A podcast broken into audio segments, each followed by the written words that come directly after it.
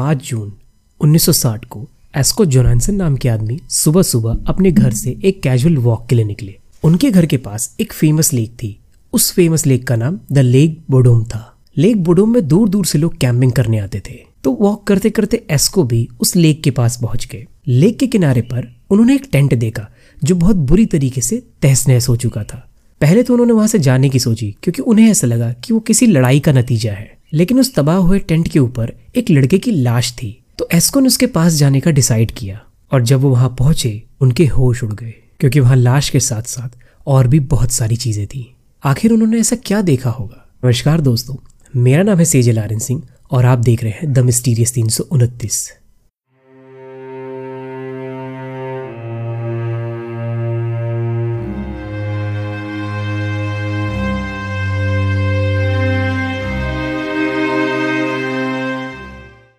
आज की कहानी हमें लेके चलती है एस्पो में।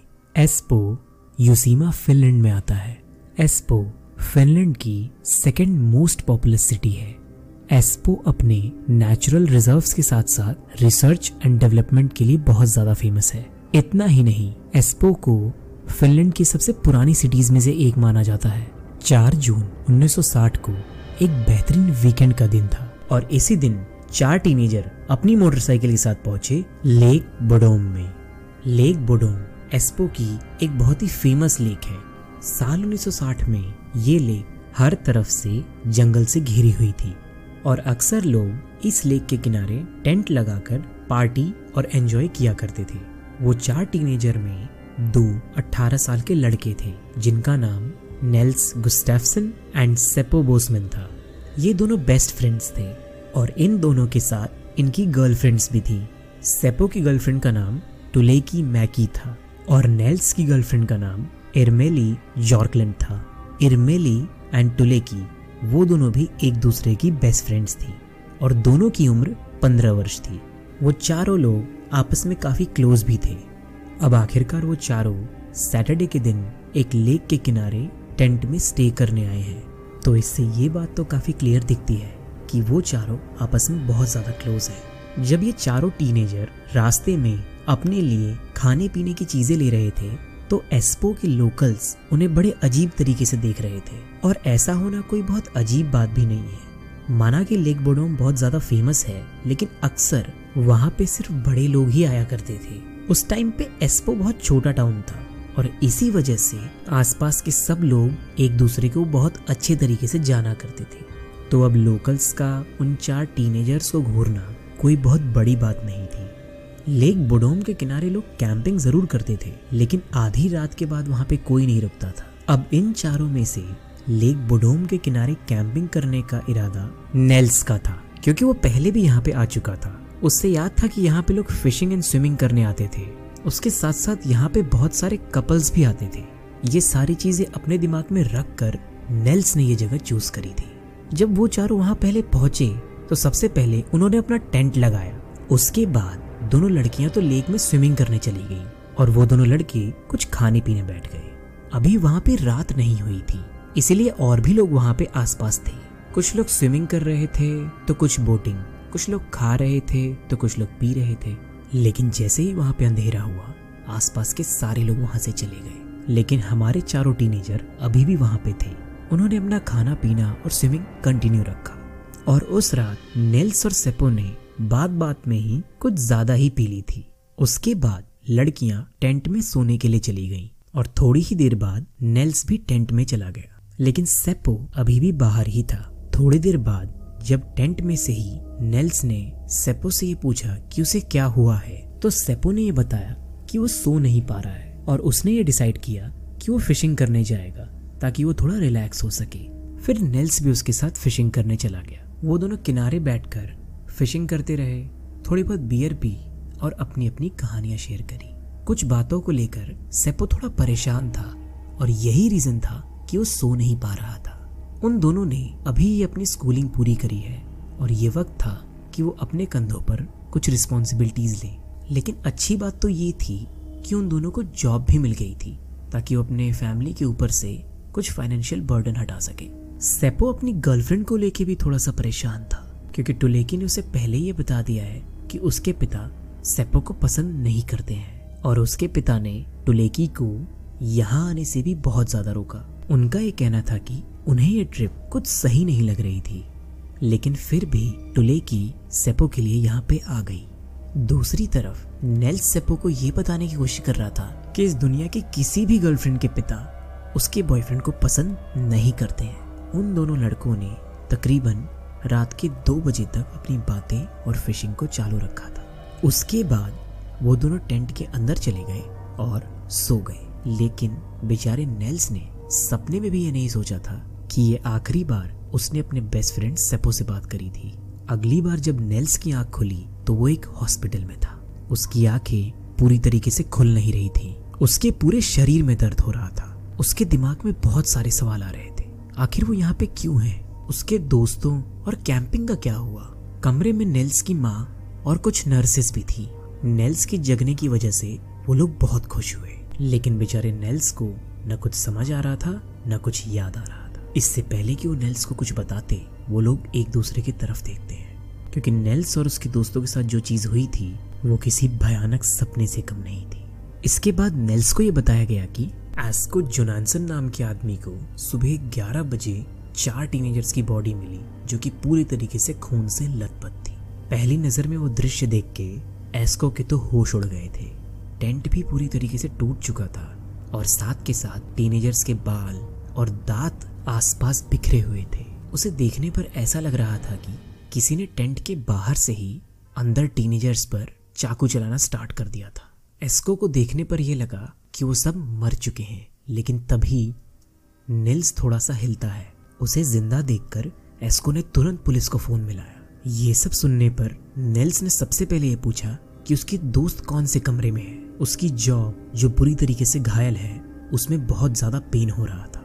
फिर नर्स ने उसे ये बताया कि वो सब यहाँ पे नहीं है, और ये सुनते ही नेल्स का शरीर पूरे तरीके से नम पड़ गया, क्योंकि उसको पता था कि नर्स का क्या मतलब था। एक 18 साल का लड़का जो बुरी तरीके से घायल है, जो सिर्फ़ ये जानना चाहता था कि वो यहाँ पे आया कैसे।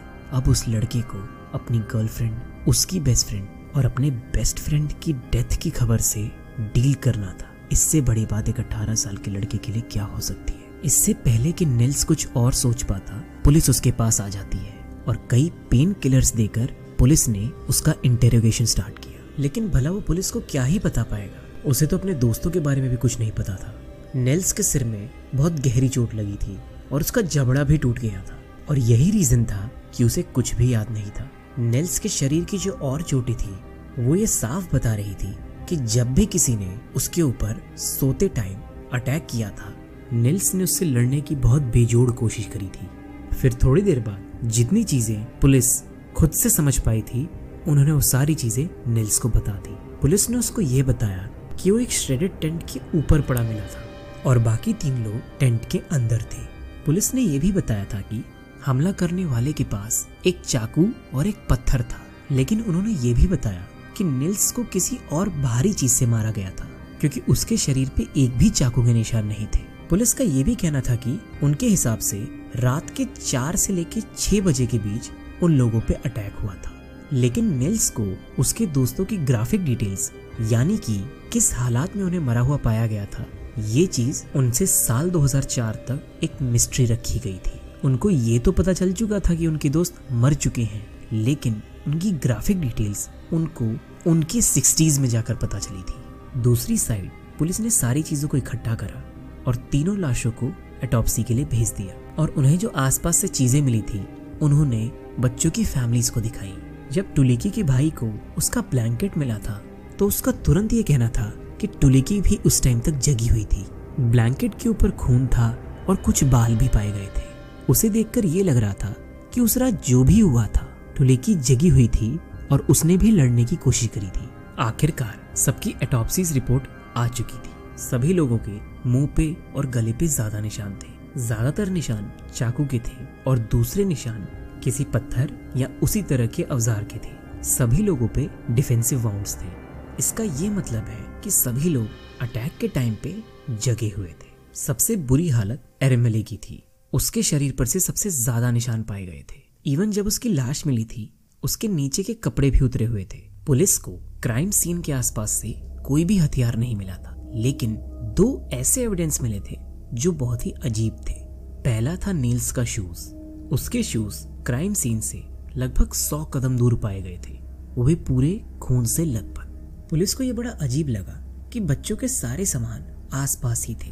तो ये खून से लथपथ जूता आखिर इतनी दूर क्यों पाया गया था? दूसरा एविडेंस ये था कि एक स्ट्रेंज पिलो कवर टेंट के बाहर उसकी रस्सी में बंधा पड़ा मिला था। उस रात किसी ने भी पिलो कवर यूज़ नहीं किया था। सेपो की लाश को टुलेकी के पैर के नीचे से पाया गया था। उसका भी जबड़ा टूट चुका था। जब पुलिस वहाँ पे पहुँची थी तो टुलुकी का चेहरा ब्लैंकेट से कवर्ड था। जब पुलिस ने अपनी तहकीकात स्टार्ट करी तो उनके मन में सबसे पहला सवाल ये आया कि आखिर नेल्स के चेहरे पर एक भी चाकू के निशान क्यों नहीं है?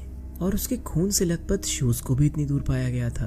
पुलिस के मन में बार बार नेल्स को लेके बहुत ज़्यादा सवाल आ रहे थे। इसके बाद पुलिस को कुछ और चीज़ें पता चली, जिससे उनके कान खड़े हो गए। हॉस्पिटल वाली नर्स ने पुलिस को ये बताया कि उनके हॉस्पिटल में नेल्स के जैसे घायल लोग बहुत आए हैं।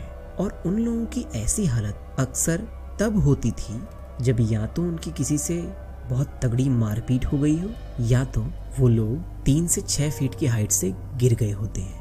लेकिन कभी भी किसी पेशेंट को इस तरीके का अमनीशिया नहीं हुआ था जैसा कि नेल्स डिस्क्राइब कर रहा था, क्योंकि उसको उस रात की एक भी चीज़ याद नहीं थी, जो कि बहुत अजीब बात थी।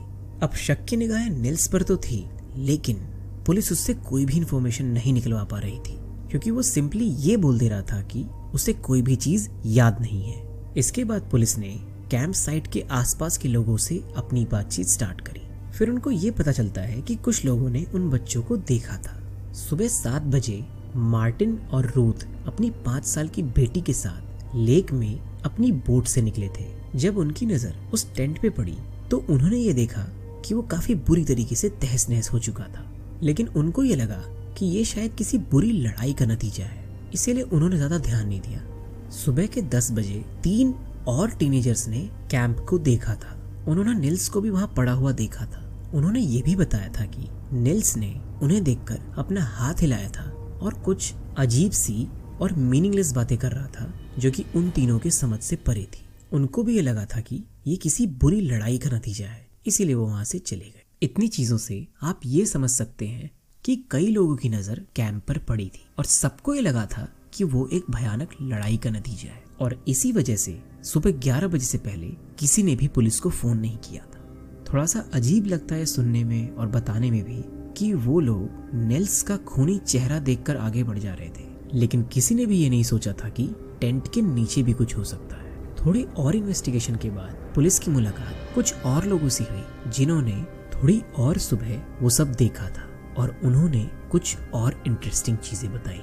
हेकी, सेलोनिन एंड कलेवी हालालिन दो 16 साल के बर्ड वॉचर थे। सुबह साढ़े पाँच बजे वो कैंप साइट के आसपास ही थे और तब उन्होंने एक आवाज़ सुनी जो कि किसी इंसान की लग रही थी। जब उन्होंने उसकी तरफ़ देखा तो पहले तो उन्होंने वही सब कुछ बताया जैसा पहले के लोगों ने बताया था कि पेड़ के पास दो मोटरसाइकिल खड़ी थी, टेंट पूरी तरीके से तहस नहस हो चुका था और एक खून से लथपथ आदमी उसके ऊपर पड़ा हुआ था। फिर उन्होंने कुछ अलग चीज़ बताई। उन्होंने ये बताया कि टेंट से लगभग 30 मीटर की दूरी पे उन्होंने एक आदमी को देखा था, जो कि एक एडल्ट था।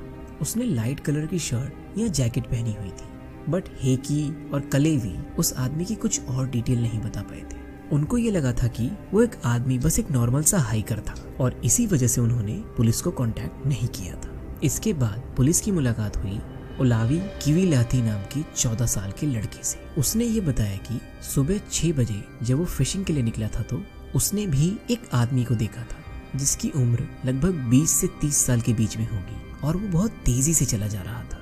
ओलावी ने यह बताया कि उस आदमी के लाइट ब्राउन हेयर थे। उसने डार्क कलर की पैंट पहनी हुई थी और लाइट कलर की जैकेट पहनी हुई थी। लेकिन ओलावी ने यह भी बताया कि उसकी नज़र किसी टेंट पे नहीं गई थी।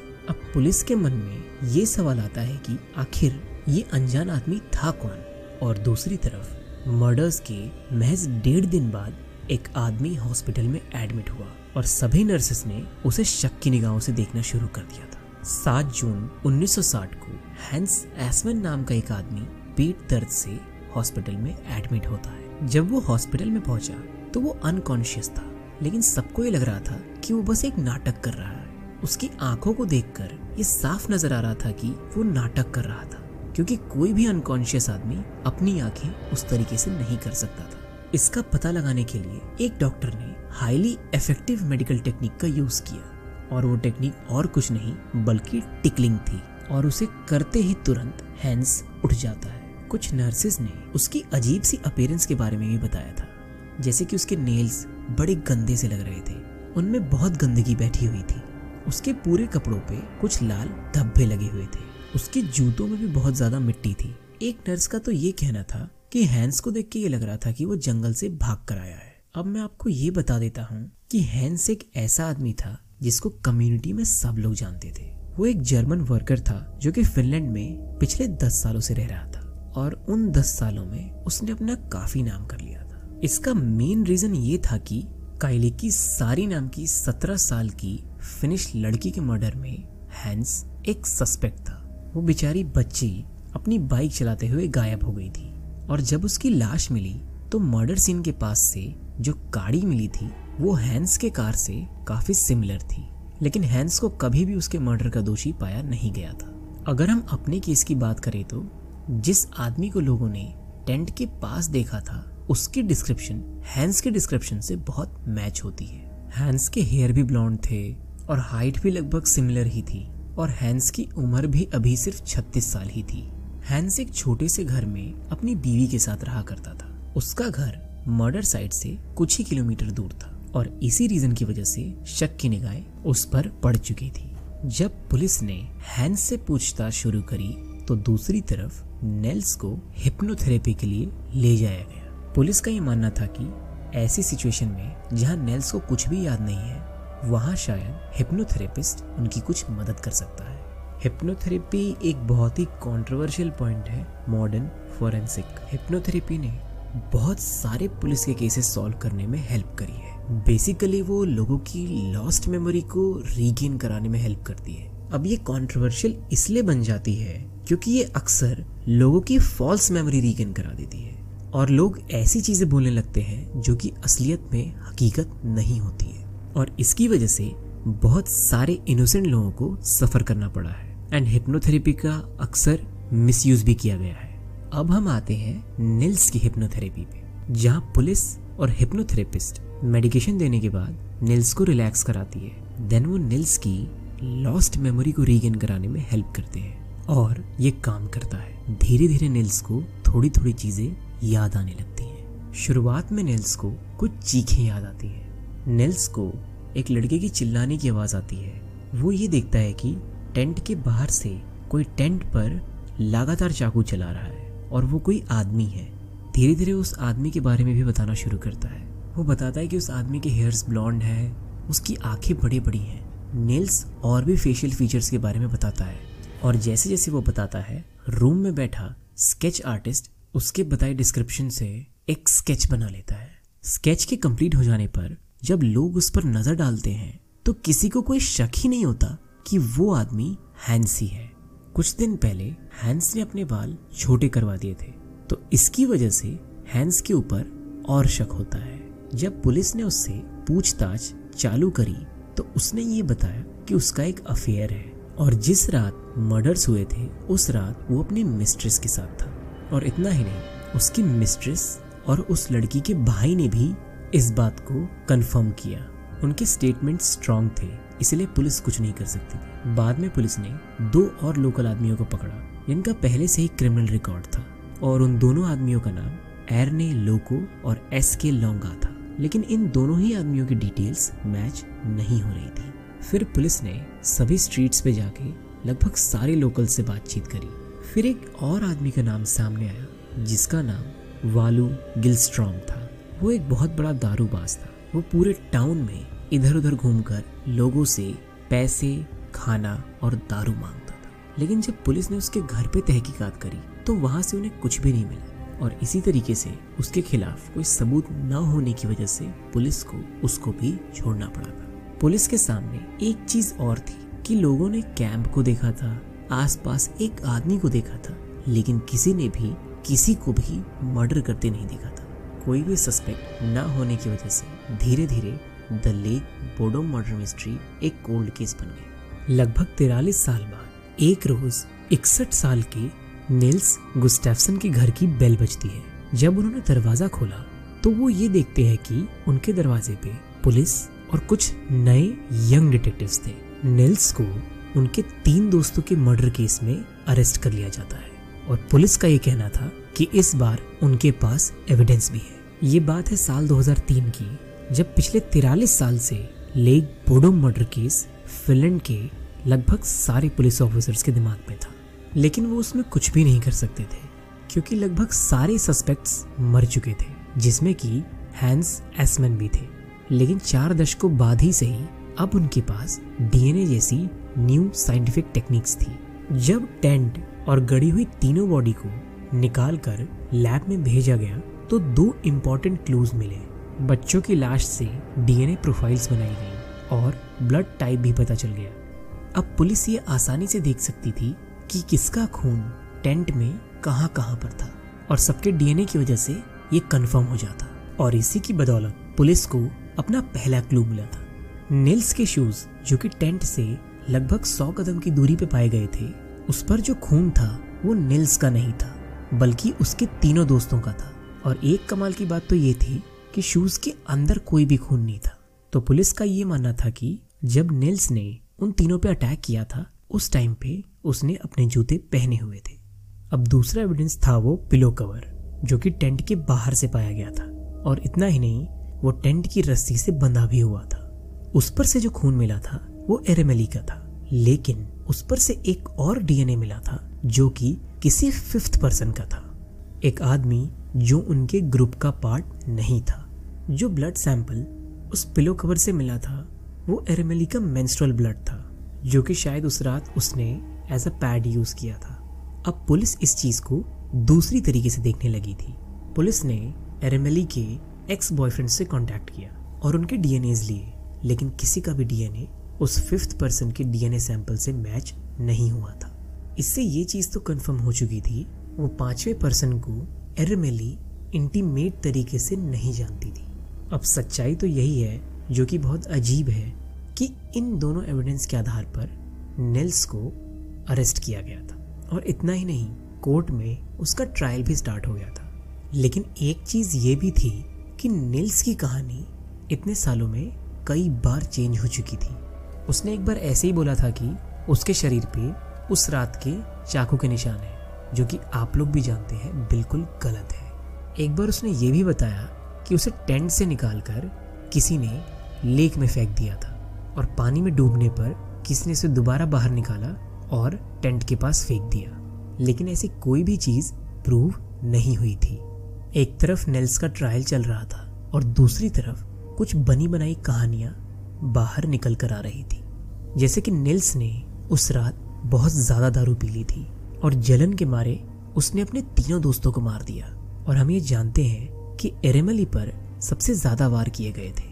तो सुनी सुनाई कहानियों में ये चीज़ भी बाहर आ रही थी कि एरेमली पर नेल्स ने पर्सनल अटैक्स किए थे, क्योंकि शायद वो सेपो के साथ फ्लर्ट कर रही थी और नेल्स इस चीज़ को हैंडल नहीं कर पाया था। लेकिन इस केस का सबसे बड़ा सवाल तो ये था कि वो फिफ्थ पर्सन का डीएनए आखिर किसका था?